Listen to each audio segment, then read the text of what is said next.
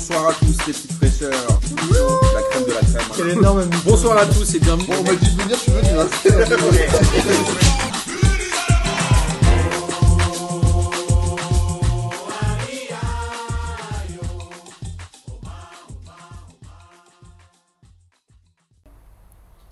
Bonjour à tous et bienvenue pour cette 35e émission de P2J de cette drôle de saison 2019-2020. Et avant de vous présenter la personne qui était avec moi autour de la table, on a voulu faire un truc à plusieurs, mais tout le monde s'est défilé pour des raisons X ou Y. Laissez-moi vous rappeler que les C. Jérôme continuent, ouais. N'est-ce pas Guilain ? Tout à fait. Et qu'on continuera à produire et on revient pour la saison régulière le 24 août. 24 août bientôt, ça arrive bientôt. Soit le lendemain de la finale de la Ligue des Champions. Alors, est-ce que ce sera le dernier épisode de cette saison ou le prochain de la prochaine saison, parce que la Ligue 1 reprend le même week-end, n'est-ce pas ? Je n'ose l'imaginer. Et j'imagine que tu as hâte de voir la Ligue 1, non ? La Ligue des Champions, t'en as marre ? Voilà, je suis sevré là de Ligue des Champions, c'est trop. On a trop eu, on va en avoir. Là. Trop de foot. C'est chiant. Oh là là. Ouais, du coup, je suis tout seul avec Gis. Voilà. Ça va. Tout le monde ? Personne répond. Il y a personne. Donc voilà, on est en vacances. On est en vacances. On est à côté d'Angers. C'est ça, faut pas le dire à tous nos auditeurs d'Angers, ils vont nous insulter et dire pourquoi vous nous avez pas prévenus. Ah, voilà. Céline, on t'embrasse. Bisous Céline. On n'est pas allé voir le match dans un bar, c'est pour ça que sinon on l'aurait évidemment prévenu. Bien entendu. J'ai pensé à toi Céline hier. Alors évidemment, on va parler du match du PSG contre l'Atalanta qui était attendu par les supporters autant que la finale de la Coupe de la Ligue contre Saint-Étienne, j'imagine, non ? Franchement, vachement plus. Ah bon ? Vachement plus. Non mais c'était Pour moi, c'était le match important du PSG de l'après-confinement. Les autres, c'était, même si c'était de finale, c'était jamais que des préparations à ce match-là et au suivant en Ligue des Champions. Bah, tout le monde était prêt à perdre les deux matchs d'avant pour gagner celui-ci. Ouais, mais il se trouve qu'on les avait gagnés. Et ouais, donc on s'est dit on va le perdre. Du coup, on s'est dit voilà, c'est l'histoire du PSG, on est... Fort contre les faibles. Et faible contre les forts. En même temps, l'Atalanta n'était pas considérée comme un fort. Ouais. Alors, ce match, comment tu l'as vécu, Gis ? On rappelle que Di Maria était suspendu, Verratti était blessé, Mbappé était incertain. Enfin, en tout cas, on savait qu'il n'allait pas jouer tout le match. Et il y a eu cette composition où, étrangement, on était assez étonnés. Et toi et moi, c'est qu'il n'ait pas mis un mec comme Paredes pour aller mettre des coups au milieu de terrain. Après, il y a des tracteurs derrière. Ouais, parce qu'on est à la campagne. Oui, mais moi, je pense que Sur le coup, quand j'ai vu la compo, j'ai compris le choix de ne pas mettre Paredes d'emblée. C'est marrant, moi pas du tout. Bah, ça me paraissait pas être forcément opportun avec un milieu Marquinhos Gueye et il n'y avait pas vraiment possibilité de faire autre chose. Gueye qui avait fait quand même deux matchs un peu dégueux contre Saint-Étienne et je sais même plus s'il a joué contre Lyon tellement il était... Mais de toute façon, je crois qu'il sort contre Lyon. Bah, je suis pas sûr. Mais en tout cas... Comme dirait Ménez, il était nul, bah oui, il n'avait pas joué. Et on n'avait pas trop le choix, quoi. Que je pense que d'aligner en tout cas au démarrage sans Mbappé, ça me paraissait plus cohérent d'avoir ce milieu-là. Et mais bon, après la première mi-temps et les premières minutes de match nous ont quand même fait un peu, enfin pas déchanter, mais en tout cas nous ont fait comprendre que c'était peut-être pas la meilleure des solutions. Il y a Neymar qui rate à 2 minutes 30 je crois, il rate un énorme face-à-face. Il rate ce qui... Enfin, ce qui pour moi était inratable, en tout cas de la part de Neymar. Et à partir de ce moment-là, pour moi, c'était terminé. Tu t'es dit, le PSG va perdre ? Ouais. Je voyais, c'est ce que j'expliquais à Boris, je voyais le pire scénario possible. Toujours. Avec le PSG, maintenant, je vois toujours le pire scénario. Donc... On y reviendra après, on va poser une question un peu plus générale sur la loose légendaire du PSG, mais si on reprend ligne par ligne, Navas a fait un très bon match. Il est sorti à l'heure de jeu ? Ouais. Alors, j'ai trouvé cette séquence un petit peu bizarre aussi. Il se blesse, il s'assoit par terre. Et puis... Il n'est pas trop chaud pour sortir, je crois. Il n'est pas chaud pour sortir, mais pourtant, il est assis par terre. Et puis, il y a une espèce de moment de flottement où on a l'impression que le staff n'est pas sûr qu'il veuille sortir ou non. Enfin, j'ai l'impression que ce moment-là est potentiellement le moment où Paris peut sortir de son match. Et il sort quand même deux gros arrêts en première mi-temps, dont un, bon, il y a hors-jeu qui est sifflé, mais il fait une manchette, incroyable. Bien sûr, mais c'est un gardien incroyable. Moi, quand il a dû être remplacé par Rico, je voyais vraiment au mieux, on va au tir au but et on perd parce qu'il n'est pas là, quoi. Ouais, il est rentré, Rico, il y avait a priori plus beaucoup d'occasions côté Bergame quand même depuis un petit moment, non ? C'est vrai. Du coup, oui, moi, je pense que ça... On en parlera peut-être plus tard, mais l'aspect de préparation, enfin la préparation physique des deux équipes était diamétralement différente parce que, comme tout le monde le sait, Bergamo jouait en Serie A. A fini son championnat et a très bien fini son championnat puisqu'ils ont fini troisième. Mais moi je partais vraiment de l'idée que jouer une quinzaine de matchs en un mois et demi, c'était un gage de forme physique supplémentaire. Ouais, ça a été un vrai débat, tout le monde n'était pas d'accord avec ça, tout le monde se disait la France rejoue pas, ils vont être perdus en Ligue des Champions. Moi je pensais que Lyon se ferait étrier au physique par la Juve. Et ça, c'est vrai, on n'a pas parlé de Lyon-Juve, on en parlera tout à l'heure, juste après.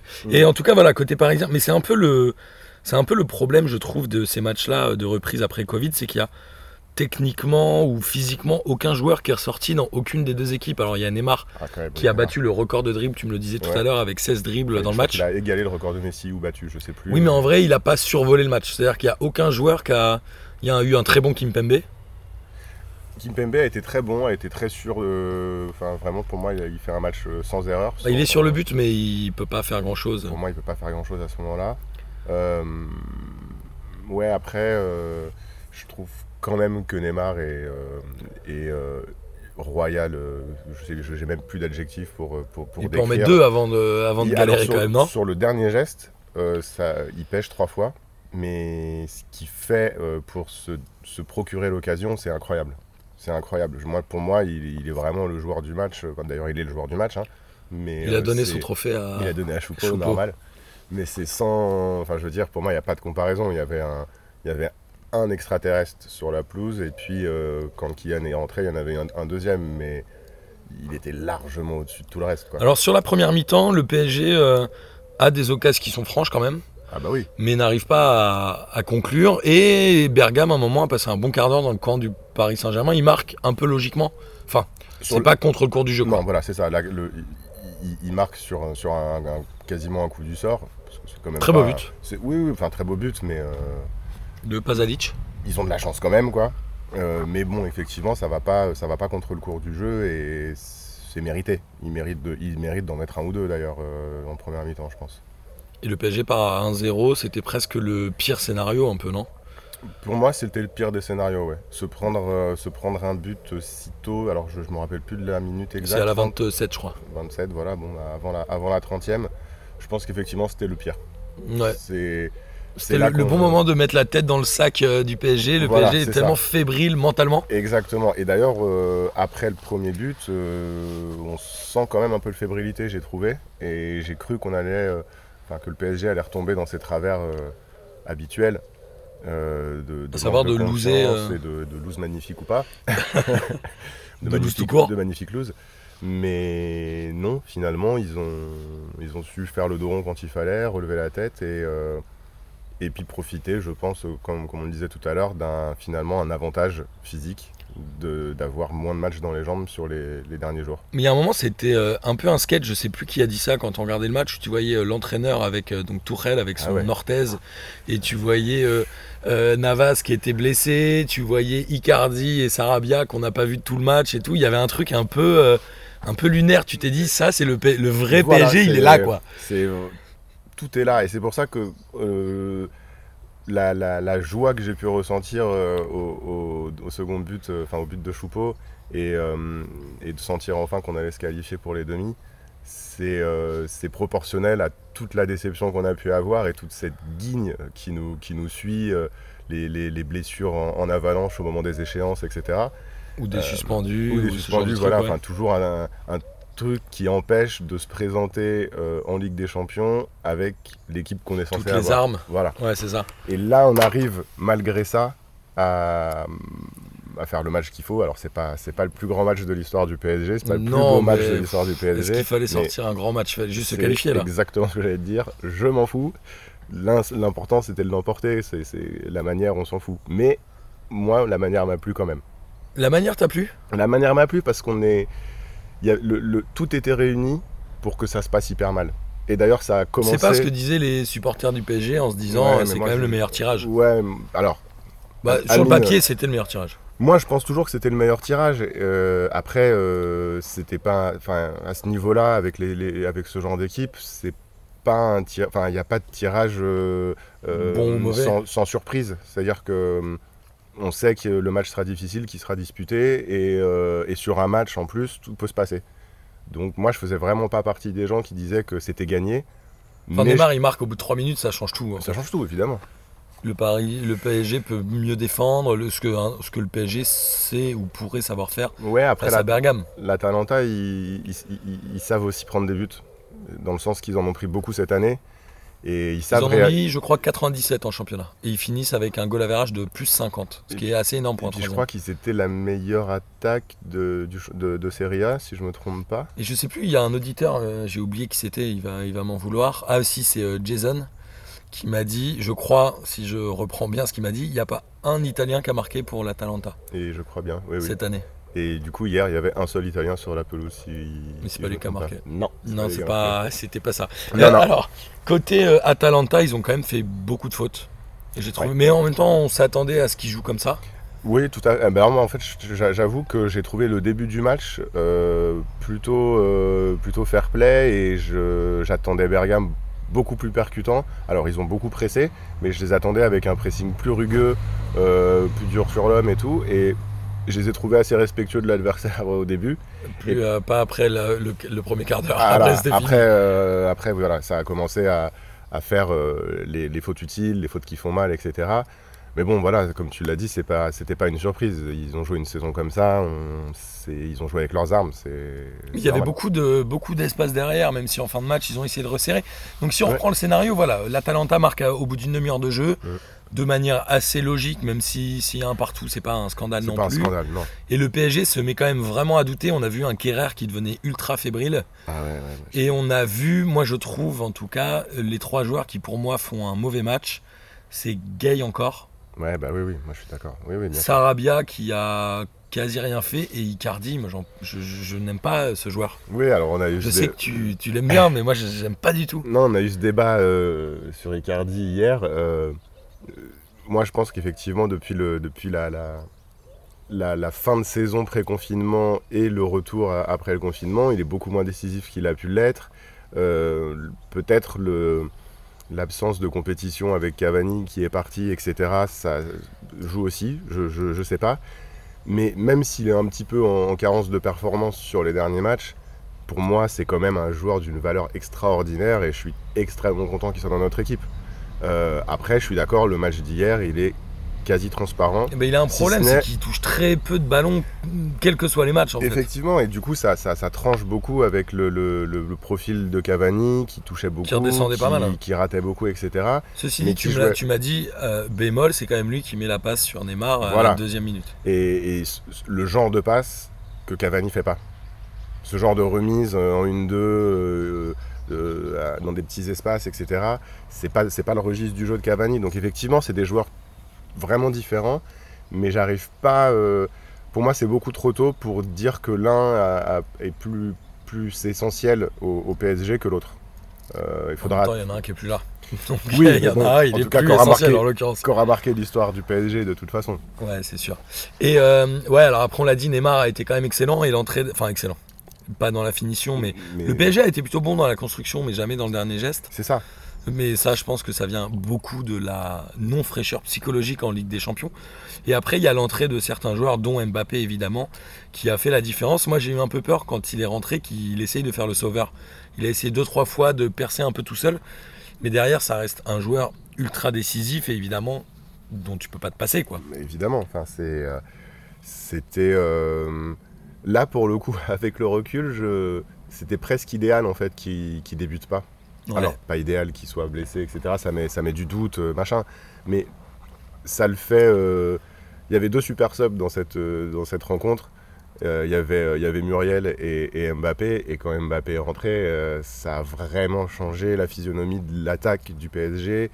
Et même du milieu de terrain, parce que si je me trompe pas, il rentre en même temps que Paredes. Ouais. Et ça équilibre beaucoup le milieu parce que. Mais Paredes va certainement jouer la demi-finale, non ? Bah en vrai, je comprends même pas vraiment pourquoi il n'y était pas au départ. Moi, je pense que si c'est l'Atletico en face, il est obligé de le mettre.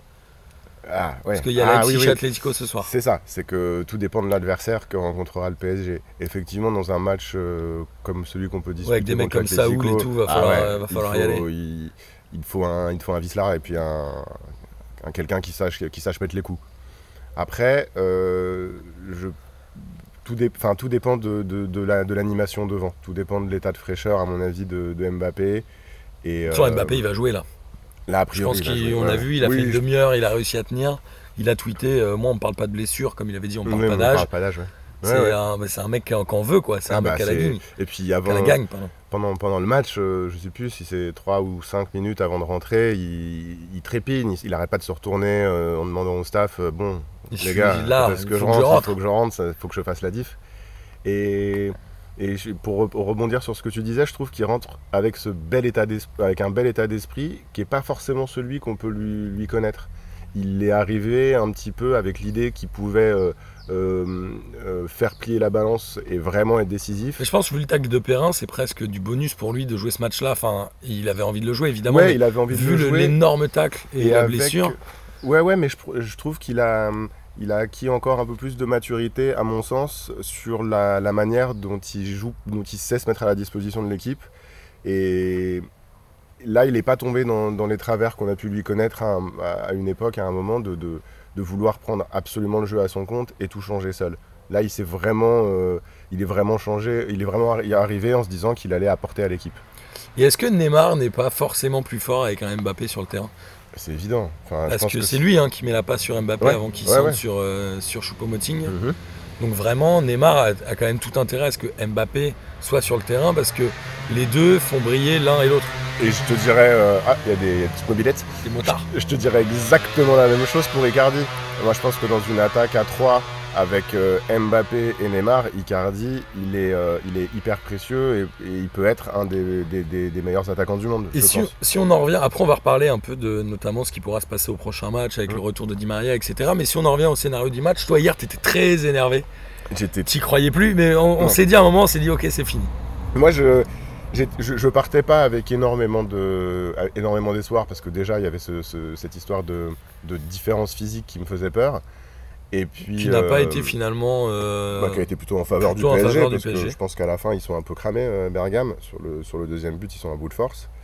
Mais, ils prennent un gros coup dans la casquette avec le premier aussi. C'est dur. Enfin, ça se fait mal.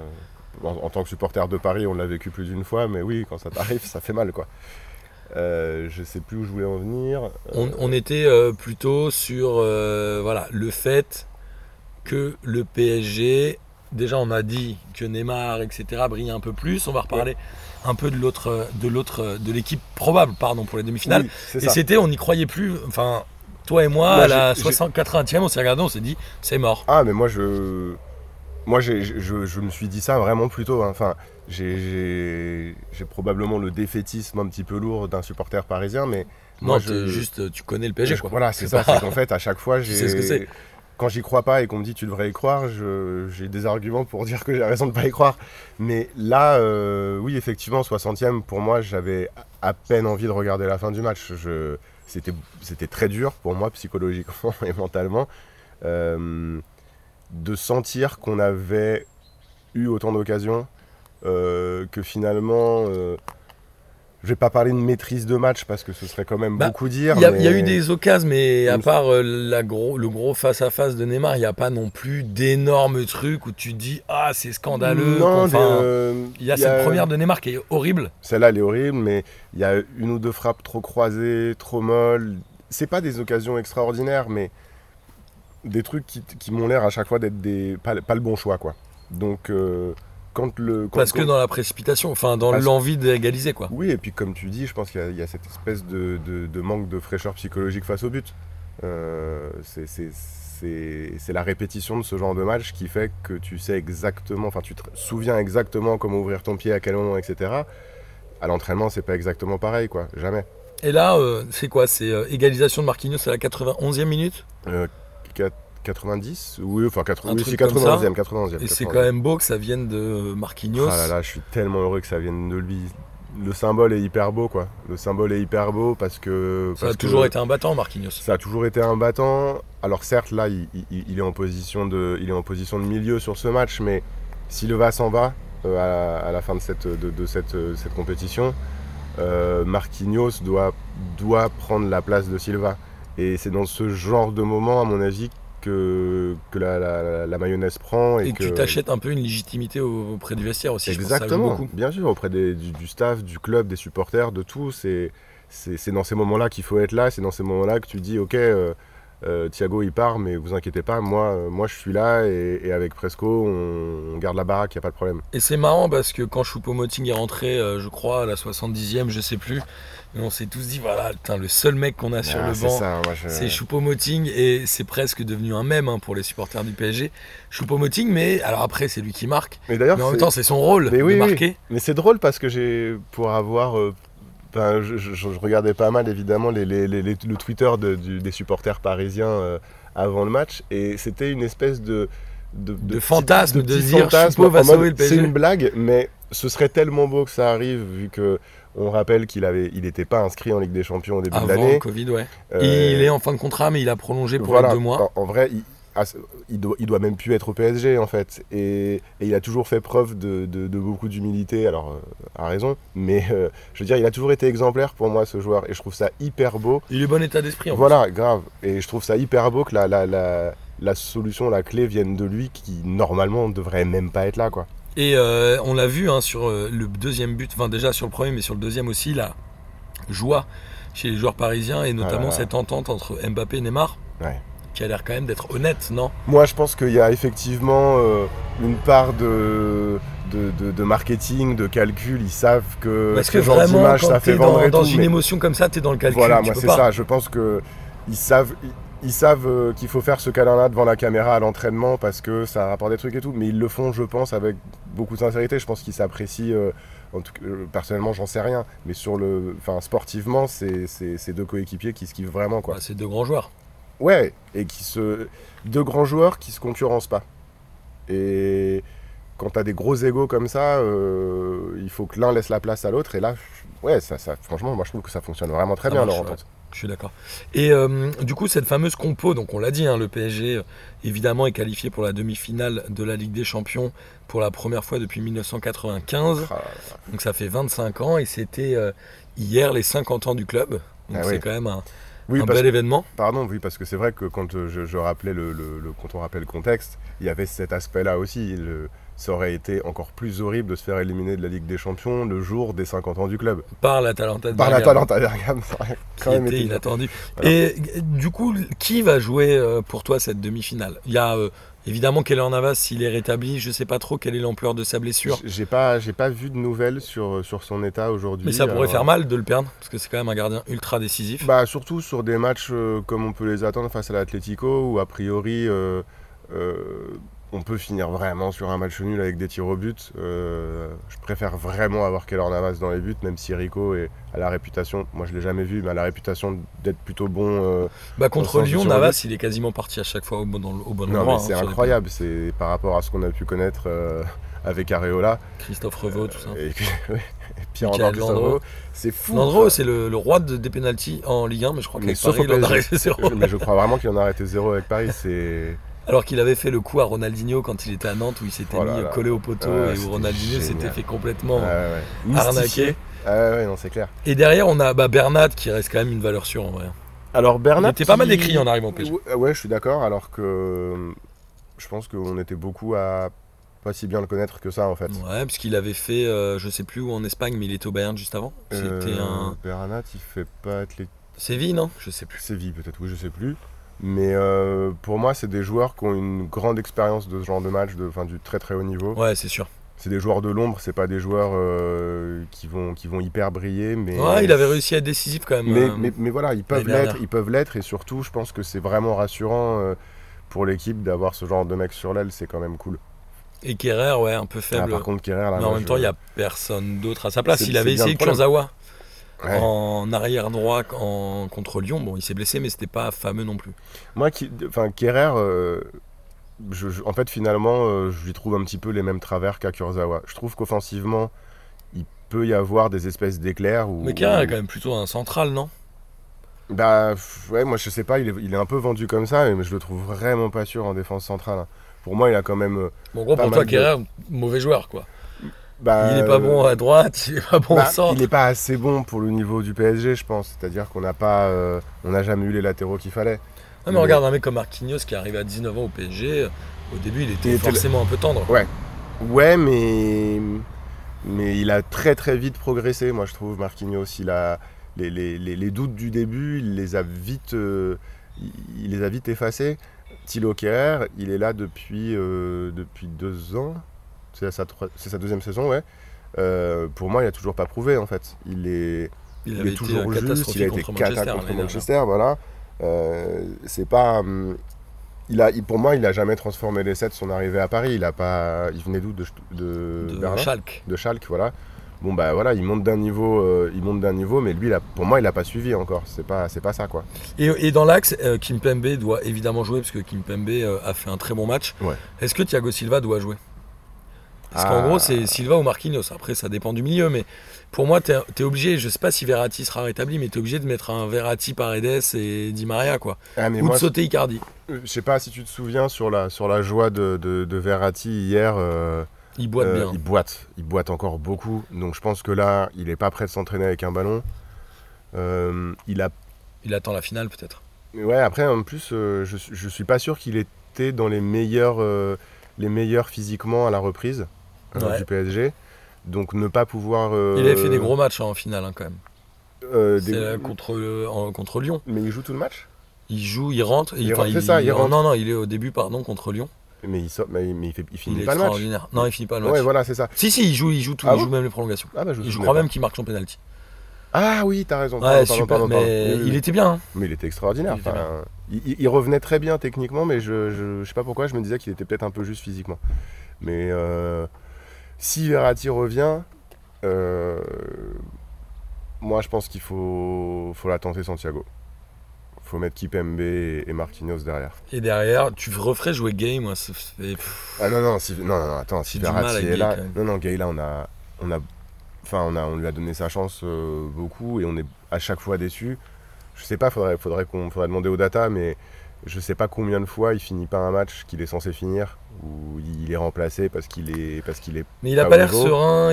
C'est ça. Alors qu'il fait une très belle arrivée à Paris. Je me souviens plus en détail, mais dans ces quelques premiers matchs. Il avait fait des gros matchs, notamment contre le Real. Contre le Real, il fait un match extraordinaire. Il est très convaincant, très très sûr, très solide. Et puis c'est l'ombre de lui-même. Mais ça dure, quoi. Donc moi je pense que pour un match.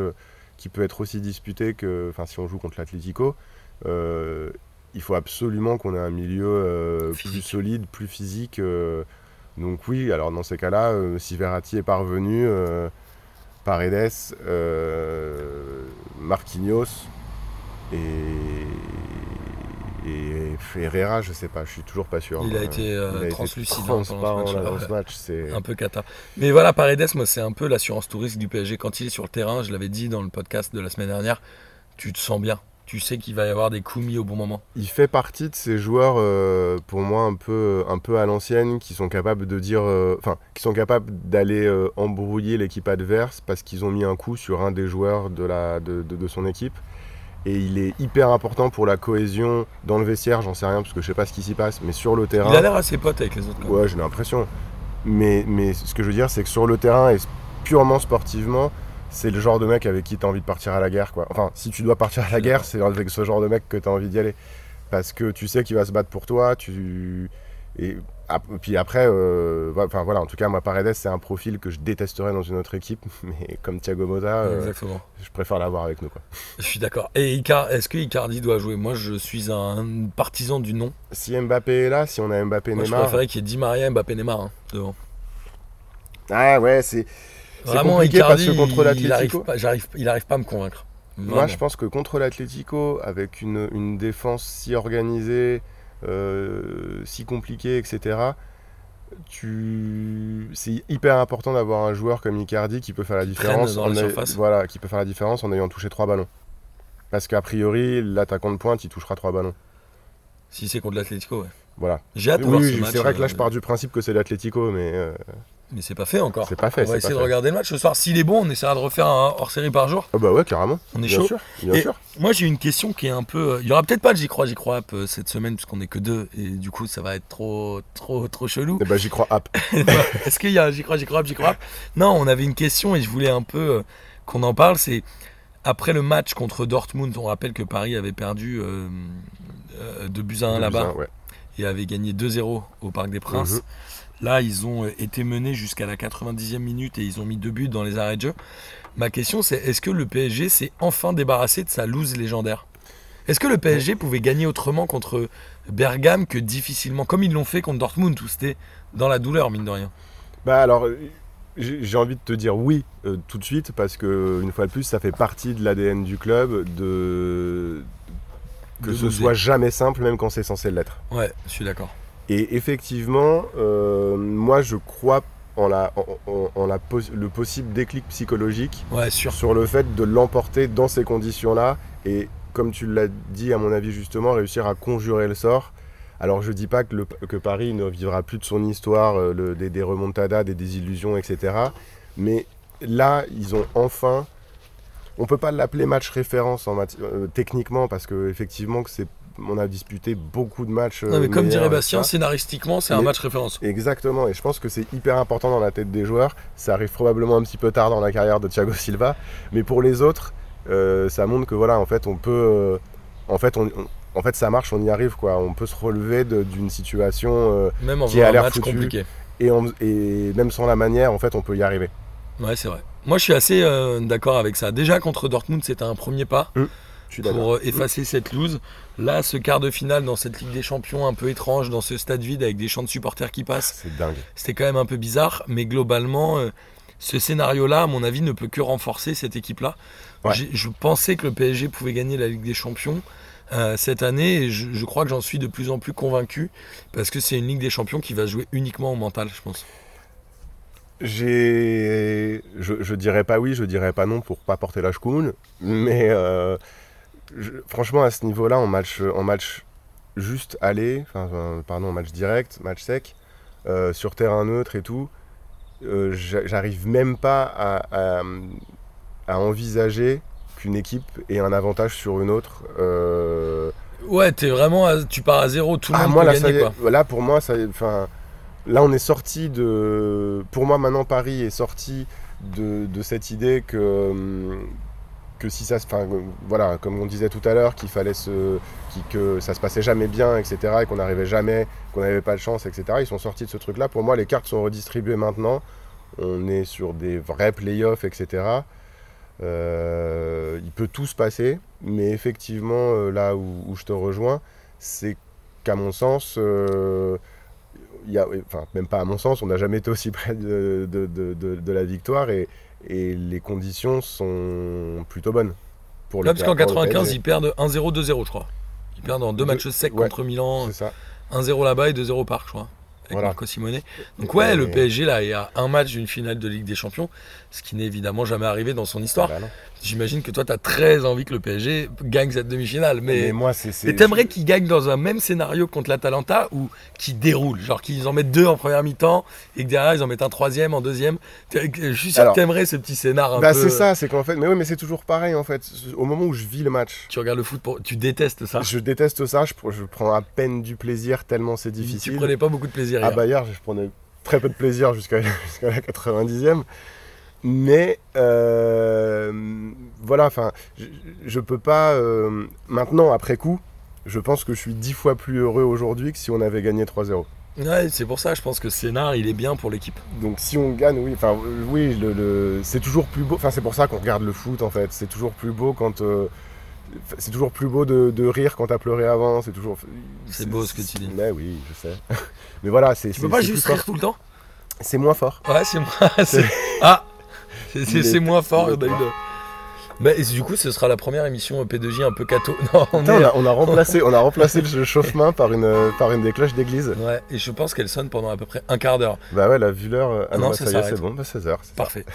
Et on n'a pas parlé évidemment de Juve Lyon que j'ai vu et que j'imagine toi aussi. Je l'ai vu partiellement, j'ai pas tout vu. C'était alors, j'allais dire impressionnant, je sais pas. Moi, j'ai eu un sentiment un peu mitigé quand j'ai vu ce match-là. Déjà, je sais que je vais encore me faire insulter partout, les P2Jistes, statisticiens et tout. Mais la Juve, c'est pas si fort que ça. Si tu enlèves Cristiano Ronaldo, ça vaut une équipe moyenne type Inter ou etc. Je pense que sans Ronaldo, la Juve n'est pas du tout la Juve. C'est le seul qui a eu des vraies occasions contre Lyon, j'ai trouvé. Ouais, sur ce match-là et sur la fin de saison, enfin sur la reprise de la Serie A, je trouve effectivement que la Juve est un club normal. C'est plus... l'espèce de fantôme. De toute façon, toutes les grandes équipes, elles se sont aussi construites autour d'une personnalité. Il y a les Maradona, etc. Alors, il y a le Brésil 70, il y a un très bon numéro de SoFoot où ils expliquent qu'ils empilaient un peu les joueurs de haut niveau. Ouais. Mais globalement, la Juve t'enlève Ronaldo, elle n'est pas bonne. Je pense que le Barça t'enlève un peu Messi, ils n'ont pas autant de résultats. Est-ce que c'est pas aussi logique? Oui, voilà, c'est ça. Comme au basket, un joueur peut quand même transcender une équipe. Bah, quoi. Bien sûr, t'enlèves Neymar à Paris et Ronny Rodelin à Caen, et voilà, c'est plus la même chose. Ou Jesse Moulin, voilà. Non, mais évidemment qu'il y a des joueurs qui sont surimportants et monstrueux, Ronaldo. Et qui font la diff. Et à l'époque, à la Juve, c'était Pirlo. Et il faut toujours ce joueur-là. Mais pour moi, c'est difficile de reléguer totalement et de manière générale le niveau de l'équipe parce qu'il y en a un qui marche sur l'eau. Ouais, mais sincèrement, moi quand j'ai vu ce match-là, je me suis dit putain, Ronaldo, il est vraiment habité. C'est-à-dire que quand il a décidé de remonter, il y va, il le fait, il marque. Et puis tu le vois pleurer à la défaite. Ouais, c'est un truc de malade. On dirait un enfant, un poussin quoi. On dirait un poussin qui perd en demi. Et Ronaldo a été éliminé 2 fois en 8e de finale de Ligue des Champions et 2 fois contre l'Olympique Lyonnais. Ouais. La première fois, c'était avec le Real Madrid en 2010 ou 2011, si je dis pas de bêtises. 2010 dans mon souvenir, mais je suis pas sûr. Mais c'est assez drôle cette histoire. Et l'Olympique Lyonnais a réussi à faire rentrer Reine-Adélaïde, etc. dans ce match-là. Ouais. Ils ont souffert, clairement. Ah bah, oui. On va dire la vérité, ils ont souffert, mais ce qui était relativement attendu. Tu roules pas sur la Juve non plus. Non, mais ils ont réussi à tenir un peu avec des valeurs de solidarité que j'attendais pas forcément dans cette équipe lyonnaise. Et ouais. J'étais plutôt agréablement surpris. Ouais, et puis une fois de plus, ce qui se passe, le fait que la France ait arrêté, enfin que le championnat français soit arrêté, je pense que ça a pu servir de moment à apporter de la cohésion aux équipes, enfin en tout cas à Lyon et Paris. Tu vois un peu la diff dans les 20 dernières minutes, la Juve, ils s'étaient un peu écroulés physiquement aussi, enfin ils ont eu beaucoup plus de mal. Ouais, moi je pense que la reprise... Je pense que c'est Boris qui dit ça, mais je pense qu'il a raison. Ces championnats qui ont repris, c'est une bêtise. Ils ont repris pour le, entre guillemets, pour le fric et pour les droits télé et machin. Finalement, peut-être le Real qui devait pas être premier, mais finalement tout s'est fini quasiment dans l'ordre auquel ça s'est quitté. Voilà, le Bayern est champion, la Juve est championne. Effectivement, le Real, il y a eu un changement. Le Real, ils étaient pas. Je me souviens plus, ils étaient leaders avant le confinement. Non, il me semble que justement, dans mon souvenir. Je parle sous le contrôle d'Amine qui n'est pas là, mais dans mon souvenir, ils étaient deuxième à l'arrêt du championnat. Et finalement, ils vont peut-être le payer. Ils vont peut-être le payer en Ligue des Champions, ces clubs-là. Moi, après avoir vu Bergamo hier et ce qui m'a vraiment semblé être un fossé physique en fin de match. Entre Paris et Bergame. Bergame a peut-être moins un effectif pour faire tourner, comme c'est le cas de la Juve aussi. Bergame sort d'une grosse saison qui sont peut-être pas. Je sais pas combien ils ont de joueurs dans l'effectif, combien ils peuvent en faire tourner en championnat et tout, mais c'est vrai que ça fait des saisons bien lourdes pour ce genre d'équipe. C'est pas tout à fait le même cas pour la Juve, bien qu'ils aient quand même pas mal de blessés. Hein. Ouais. Mais il y a Dybala qui a joué Miskina 3 minutes je crois. Ouais. Il est rentré, il a touché un ballon, il s'est blessé. Et c'est pas Delirte qui va se faire opérer si je crois qu'il est absent 3 mois, il va se faire opérer. Delirte, j'ai été déçu. Hein. Ouais, moi, globalement ce joueur me déçoit. Hein. Ouais, je suis d'accord. Je trouve que j'étais hyper triste qu'il signe pas à Paris parce que je pensais que c'était l'avenir et pour le moment de ce que j'ai vu de la Juve, c'est un très bon joueur même, mais c'est pas ce qu'on nous vendait, je trouve. Ça vaut pas Wesley Fofana de Saint-Étienne, quoi. Ça vaut pas Wesley Fofana, bien entendu, ce grand Wesley. Évidemment. Non mais ouais, la Juve, voilà, les Bettencourt, etc. Moi, j'étais presque Higuain, je l'ai trouvé sans idée. J'ai trouvé que Lyon avait très bien fait le boulot et celui moi qui m'a évidemment marqué dans ce match, c'est Kehrer.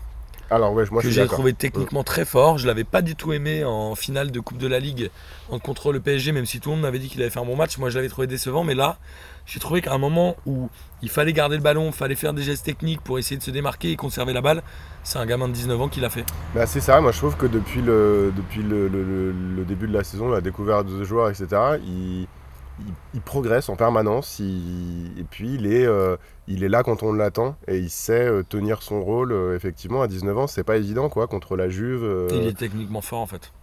Il est techniquement fort et capillairement faible. Ah là, ouais, là, il y a un gros problème capillaire. Hein. Une grosse coupe un peu bien chaude. Et il y en a un que je n'aime pas du tout, mais je me dis qu'il fait quand même vraiment du bien à Lyon, c'est Marcelo quoi. Ouais, j'arrive pas à avoir un avis tranché sur ce mec. J'aime parce pas du que... tout, mais en vrai, heureusement qu'il est là pour Lyon. Hein. Là, oui, à ce niveau-là, maintenant, oui. Mais après, ça pour moi, ça peut être le jour et la nuit, ce joueur. Il peut passer 3 mois à être nul, fantomatique, et puis faire le reste de la saison en tenant la baraque, quoi.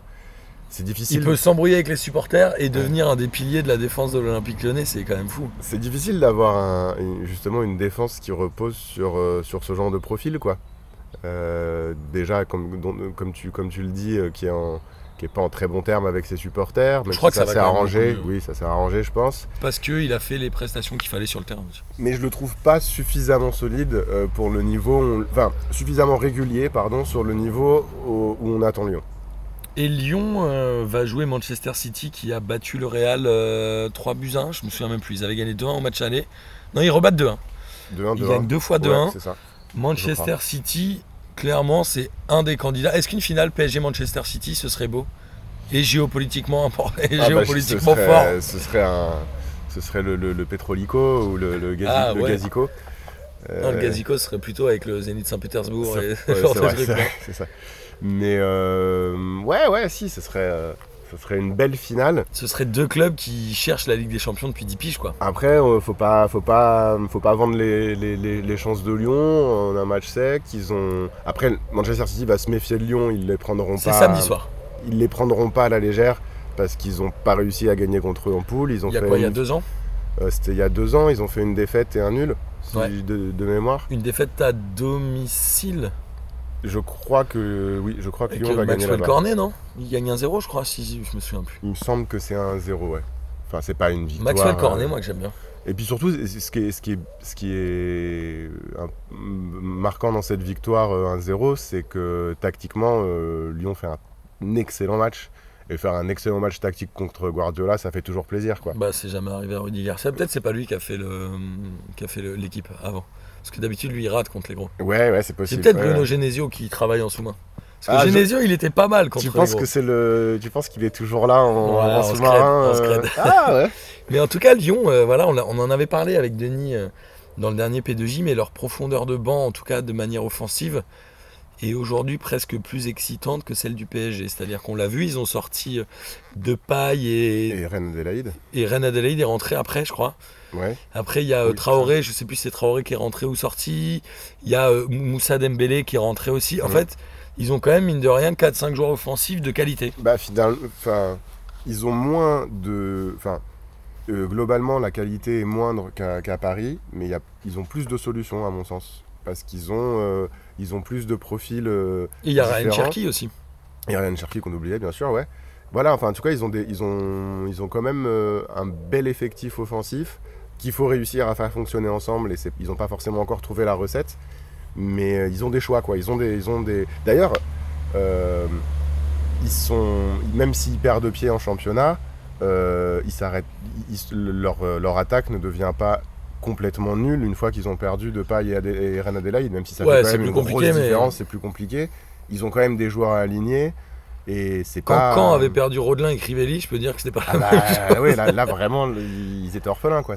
C'était terminé. Non, mais ouais, moi j'ai hâte de voir ce match Manchester City-Lyon. Ouais, franchement, je pense qu'il y a une carte à jouer. Match. Ouais, je pense que ça va être un beau match, vraiment. Enfin, là, finalement, dans les oppositions à venir, moi évidemment, j'attends plus Leipzig-Atletico parce que je veux savoir contre qui Paris va jouer. Mais vraiment, sur le contenu du match, j'attends beaucoup de Lyon-Manchester City. Ouais. Moi, presque celui que j'ai le moins envie de voir, c'est Barça-Bayern. Moi aussi, ça m'intéresse. Enfin, ça m'intéresse pas. Je pense que le Barça. J'ai l'impression de voir un Chirac-Jospin, tu sais. C'est des trucs que t'as déjà vu 25 fois, ça te casse les couilles. On les connaît, ces matchs-là, c'est bon. Mais je pense que, allez, un petit prono pour ce soir, Leipzig-Atletico. Ah, je dis 2-1 pour l'Atletico, moi. Moi, je pense que Leipzig va gagner. Ah là là. Moi, ce qui me fait peur. 2-0 pour Leipzig. Moi, ce qui me fait peur si Leipzig gagne, c'est que j'ai peur qu'on se prenne un triplé d'Nkunku. Le PSG est le roi des clubs qui prend des buts par des anciens. Voilà, tu vois. Donc, même si les plus grosses chèvres.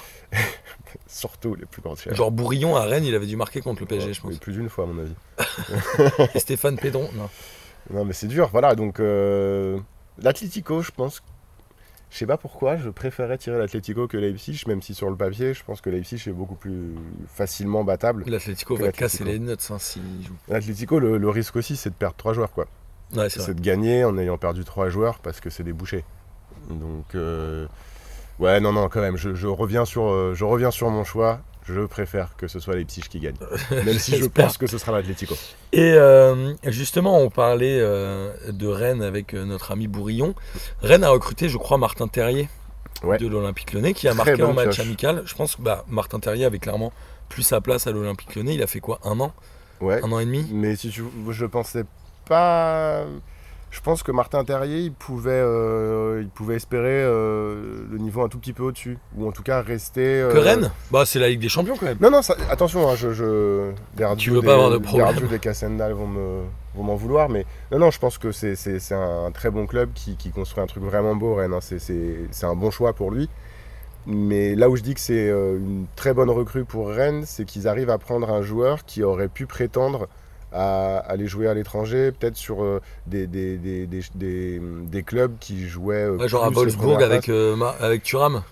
Par exemple, je pense qu'ils pouvaient aller chercher un plus gros chèque ailleurs, etc. Et c'est un bon choix pour Terrier, pour le channel sportif. Et c'est une très très bonne pioche pour Rennes, je pense. Et Rennes, surtout, a eu la bonne nouvelle, puisque en Europa League, les quarts de finale se sont déjà joués.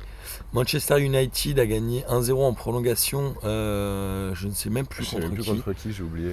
Séville, c'était Wolfsburg. L'Inter a gagné 2-1. Ouais. Ensuite, on a le Shakhtar Donetsk qui a gagné, je crois, 4-1, je crois. 4-1. Et ensuite, on a le FC Séville qui s'est également qualifié. Donc, ce qui veut dire que les 4 demi-finalistes de l'Europa League sont déjà qualifiés pour la Ligue des Champions via le classement du championnat. Ouais. De ce fait, ça libère une place, et la place est revenue, parce que on rappelle, le vainqueur de l'Europa League est qualifié en Ligue des Champions, donc quoi qu'il en soit, cette place-là sera prise par quelqu'un qui est déjà qualifié. Donc le Stade Rennais est directement en Ligue des Champions sans passer par les barrages. Ça, c'est une vraie bonne nouvelle, parce que les barrages, on sait que c'est vraiment de la merde. Ça peut, franchement, je pense que parfois, ça te fusille une saison, quoi. De disputer des barrages là comme ça au mois d'août machin. Enfin, c'est Lyon qui avait perdu contre Maribor, mais je me souviens plus si c'était en Europa League ou en Ligue des Champions. Il y a très longtemps. Pour moi c'est en Europa League, mais enfin Coupe de l'UEFA à l'époque je crois, mais ah non, peut-être déjà Europa League en fait. Pour moi c'est l'Europa League, mais quoi qu'il arrive ça fait mal. Et Bordeaux avec Vidéoton contre Téléthon là. Ouais c'est ça. ouais non c'est des matchs dans lesquels il peut se passer plein de choses. Tu laisses des forces, ça arrive à un moment de la préparation physique qui est capitale pour disputer des saisons qui seront peut-être longues et disputées et tout.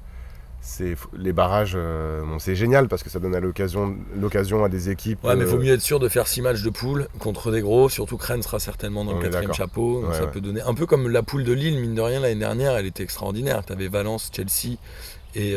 j'ai oublié le dernier, putain, on est vraiment pas bon. Hein. Ouais, j'avoue, Valence, Chelsea... Ah, j'ai oublié. Et Bayern... Je sais même plus. Franchement, on taffe pas assez, on va se faire dégommer. Mais on n'est pas assez nombreux là. On est en vacances, on est tout seul. On est en vacances, on n'est que 2, on devait être 4. On s'est fait lâcher par Seb.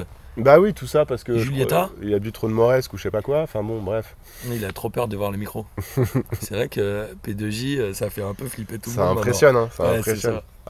Alors qu'en fait, s'il savait. S'il saviez. D'ailleurs, il va peut-être être le temps d'aller se boire une petite moresque. Bah, moi, je pense que ça va être le temps. Avec consommation. Comment ils disent comment on dit déjà comment ils font les autres. Comment ils s'appellent. Modération. C'est comme ça qu'on dit. Mais en tout cas, voilà, cette Ligue des Champions, elle commence à m'exciter.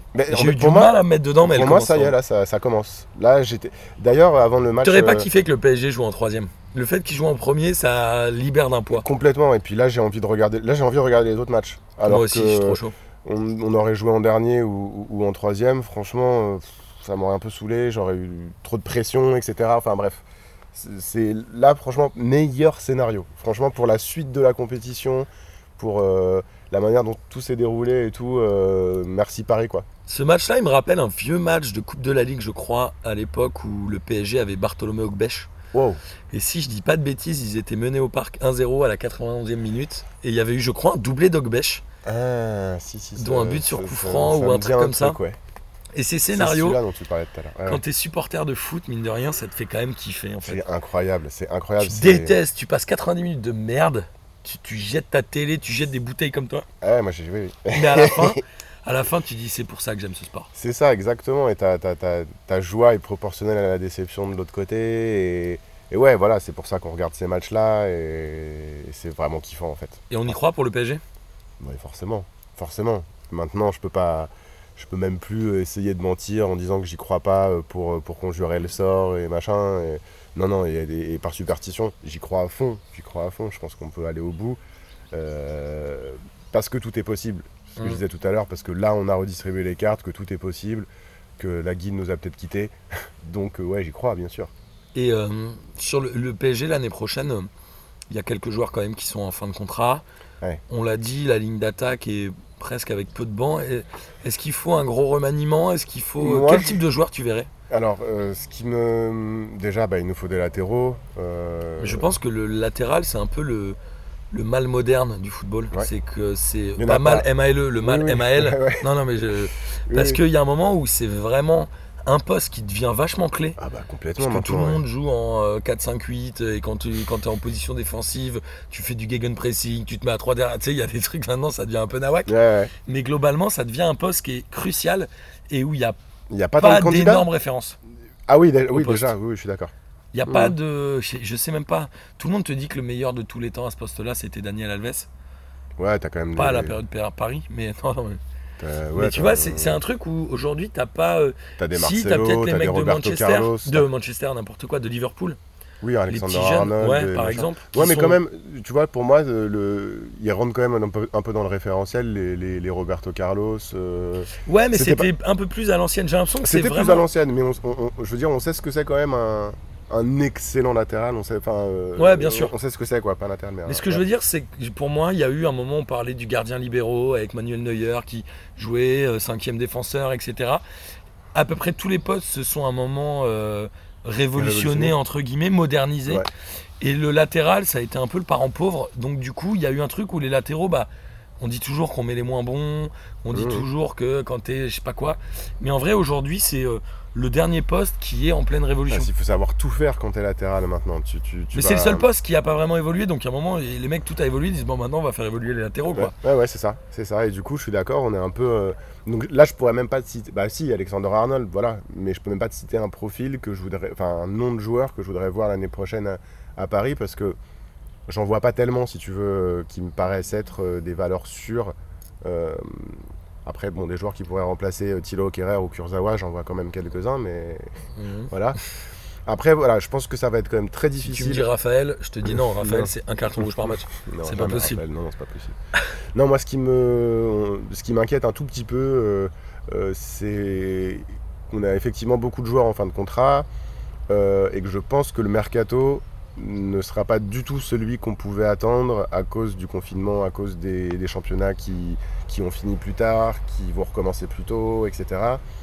Il y aura peut-être moins de transferts et d'échanges que prévu, peut-être aussi pour des raisons financières et de trésorerie, parce que des droits télé n'auront pas été versés, etc. Je sais pas, il y a tout un tas de paramètres qui rentrent en jeu pour me faire dire que va falloir que Leonardo et le staff parisien soient vraiment très performant pour pallier au départ en chaîne du PSG, quoi. Et Tourelle, il n'est pas du tout remis en cause, de toute façon la saison prochaine est déjà lancée. Ouais, il y a 24 heures, c'était pas tout à fait la même chose. Ouais. On perdait contre l'Atalanta à Bergamo, il y avait quand même, à mon avis, une fois de plus, il fallait qu'on trouve un entraîneur pour le remplacer. Ça aussi, je pense pas que ça va être le jeu des chaises musicales comme habituellement. C'est une année un peu stand-by. Je sais même pas quels sont les... Je sais pas, il n'y a pas eu de gros mouvement d'entraîneur parce que les gros clubs sont encore en Ligue des Champions. Évidemment, tu vas pas tout changer veille. Tu peux pas recommencer, repartir sur une nouvelle philosophie de jeu avec un nouvel entraîneur. Sans avoir fini la saison. En fait, c'est psychologiquement, la saison se termine pas. Pour moi, ça va être, ça va être une saison 2019-2021 en fait. C'est-à-dire que tout est un peu continu. Exactement. Ça va continuer. Et même les joueurs, genre Choupo-Moting, il va faire quoi là ? Enfin, qui ? S'il gagne la Ligue des Champions, ça peut changer un peu son image. Mais moi, à mon avis, globalement, t'achètes un joueur qui a soit peu de préparation, enfin, soit qui est pas vraiment prêt à démarrer la saison. C'est un peu complexe, je trouve. C'est compliqué. Moi, je pense, enfin, la solution. Je sais pas, instinctivement, je me dis que dans un coin de la tête de tous les dirigeants des clubs qui ont des joueurs en fin de contrat, il y a l'idée qu'ils vont aller essayer d'aller en chercher d'autres, mais qu'ils préparent déjà les négociations pour refaire des contrats. Je pense que Choupo-Moting peut re-signer un contrat à Paris. Ouais. Thiago Silva, ça me paraît pas impossible non plus. Ouais. Je le souhaite pas forcément, mais ça me paraît pas impossible que... Bah, le PSG a plutôt intérêt à le conserver une année de plus, sachant qu'il peut faire le nombre. Il peut faire le nombre, on a vendu Kouassi... c'est dommage, ça. Moi je pense que c'est extrêmement dommage, mais bon, voilà, après on peut pas retenir des joueurs qui veulent pas. Il y a Diallo qui peut faire un peu le nombre aussi, mais qui a eu une saison compliquée. Ouais, c'est ça. Je pense qu'on n'est pas tout à fait. On a moins de référentiel pour lui pour savoir de quoi il est capable, mais je voyais plus de choses en Kouassi que j'en vois en Diallo. Après voilà, en fait à un moment si tu n'arrives pas à recruter des joueurs pour remplacer, pour augmenter la qualité du poste auquel tu remplaces, et bah, il vaut mieux essayer de continuer avec les mêmes qui connaissent le club, qui ont déjà tous les réflexes, qui n'auront pas de période d'intégration, etc. Après, le PSG, pour moi, était en fin de cycle, mais comme on l'a dit, avec cette saison 2019-2021, finalement, ça repousse presque l'échéance. Ça repousse complètement la fin du cycle, et du coup, ça rend les choses plus latentes et plus floues, et je pense que c'est une épreuve. Ça va pas forcément rendre les choses plus faciles. Et pour rester sur les clubs qui jouent la Ligue des Champions, notamment les clubs français, Lyon va avoir beaucoup de mal à la remporter, cette Ligue des Champions, même si c'est tout le mal qu'on leur souhaite. Mais ouais. Qui dit pas de victoire en Ligue des Champions, dit pas de Coupe d'Europe l'année prochaine, dit potentiellement un départ de Memphis Depay. Il risque d'y avoir vraiment une espèce de fuite des talents. Les gens vont vouloir partir, ce qui est normal. Hein. Lyon, ils étaient en fin de cycle il y a 10 ans. Ils sont toujours sur les fins de cycle. Non, mais c'est ça. En fait, c'est eux, ils sont toujours dans leur fin de cycle depuis 3 ans. J'ai l'impression, à mon sens, ils n'arrivent pas à recréer ce qu'ils pouvaient avoir il y a 7-8 ans ou même une dizaine d'années, a fortiori. Ils n'arrivent pas à ça prend pas, quoi. Ils font des essais, ça reste un club extrêmement sérieux, de très bonne qualité, etc. Mais c'est plus le entre guillemets le monstre européen que ça peut être dans les années 2000, etc. Même s'ils sont toujours capables d'exploits et d'arriver en quart de finale de Ligue des Champions, c'est loin d'être des peintres. Mais j'ai l'impression que c'est toujours un peu plus ou moins, pas du bricolage, mais des choix qui sont pas forcément indiscutables. Et tu vois, des joueurs comme Traoré, j'aime bien. Mais c'est pas ce qu'il faut à Lyon, je pense. Ça m'a fait un peu penser l'affaire Traoré, n'importe quoi, mais le cas Traoré, pardon. Ouais. C'est un peu le Sergueï Semak de Lyon. Ouais, c'est-à-dire ils l'ont joué contre l'Ajax en demi-finale de Coupe de l'UEFA, en quart ou en demi, je ne sais plus. Et ils se sont dit, ok, il est fort, on va l'acheter, comme le PSG avait avec fait Sergueï brillamment. Semak, avec une très bonne idée de Sergueï Semak. Avec Aloisio ? Non, pas avec Aloisio. Avec Alex Aloisio ? Non. Non, mais il y a des effectivement, je pense que c'est un truc qu'il ne faut jamais faire. Je suis d'accord. Il ne faut jamais acheter un joueur parce qu'il t'a fait du mal. Surtout sur... Bon, après, j'ose espérer que les mecs, ils se basent pas sur un seul match, mais... Non. Quoi ouais, que, il y a des dingueries. Sergueï Semak, qui met pas un triplé contre Paris, il vient jamais. Il vient. C'était à l'époque Vahid, non ? Vahid. C'est Vahid qui a dit on le prend. Ouais. Tain, le PSG, on devrait faire un hors-série sur les bonnes histoires du PSG. J'avoue. C'est les. Comment il s'appelait ce Turc qui était venu et on les avait annulé le contrat au bout de 3 semaines parce qu'il était blessé. C'était un des deux frères là. Hakan Yakin. Les frères Yakin, ouais. C'était Hakan Yakin. Mais si, mais ils étaient deux. Ils étaient deux frères, je me souviens. Mais les deux n'étaient pas venus au PSG, rassure-moi. Les deux, mais je pense qu'à un moment il était même question que les deux viennent. Oh là non, je te jure, je crois. Mais c'est une histoire de. Et lui, ouf. C'est quoi l'histoire ? Il rate la visite médicale ou... Non, il vient, il signe, je crois, et au bout d'un moment, il dit bon, je dois me faire opérer parce que je dois être indisponible 2 mois, je sais pas quoi. Annulation de contrat, non, un truc dans le genre. C'est ça. Il jouait pour la Suisse, lui. Il devait se faire opérer du dos. Il jouait, ouais, les deux étaient dans la sélection. Incroyable cette histoire. Ah, j'avais oublié ça, c'est vrai. Il y a aussi Didier Martel. J'aime bien en parler parce qu'aucun supporter du PSG ne se souvient de Didier Martel. Il avait joué 6 mois au PSG, prêté ou acheté à Châteauroux.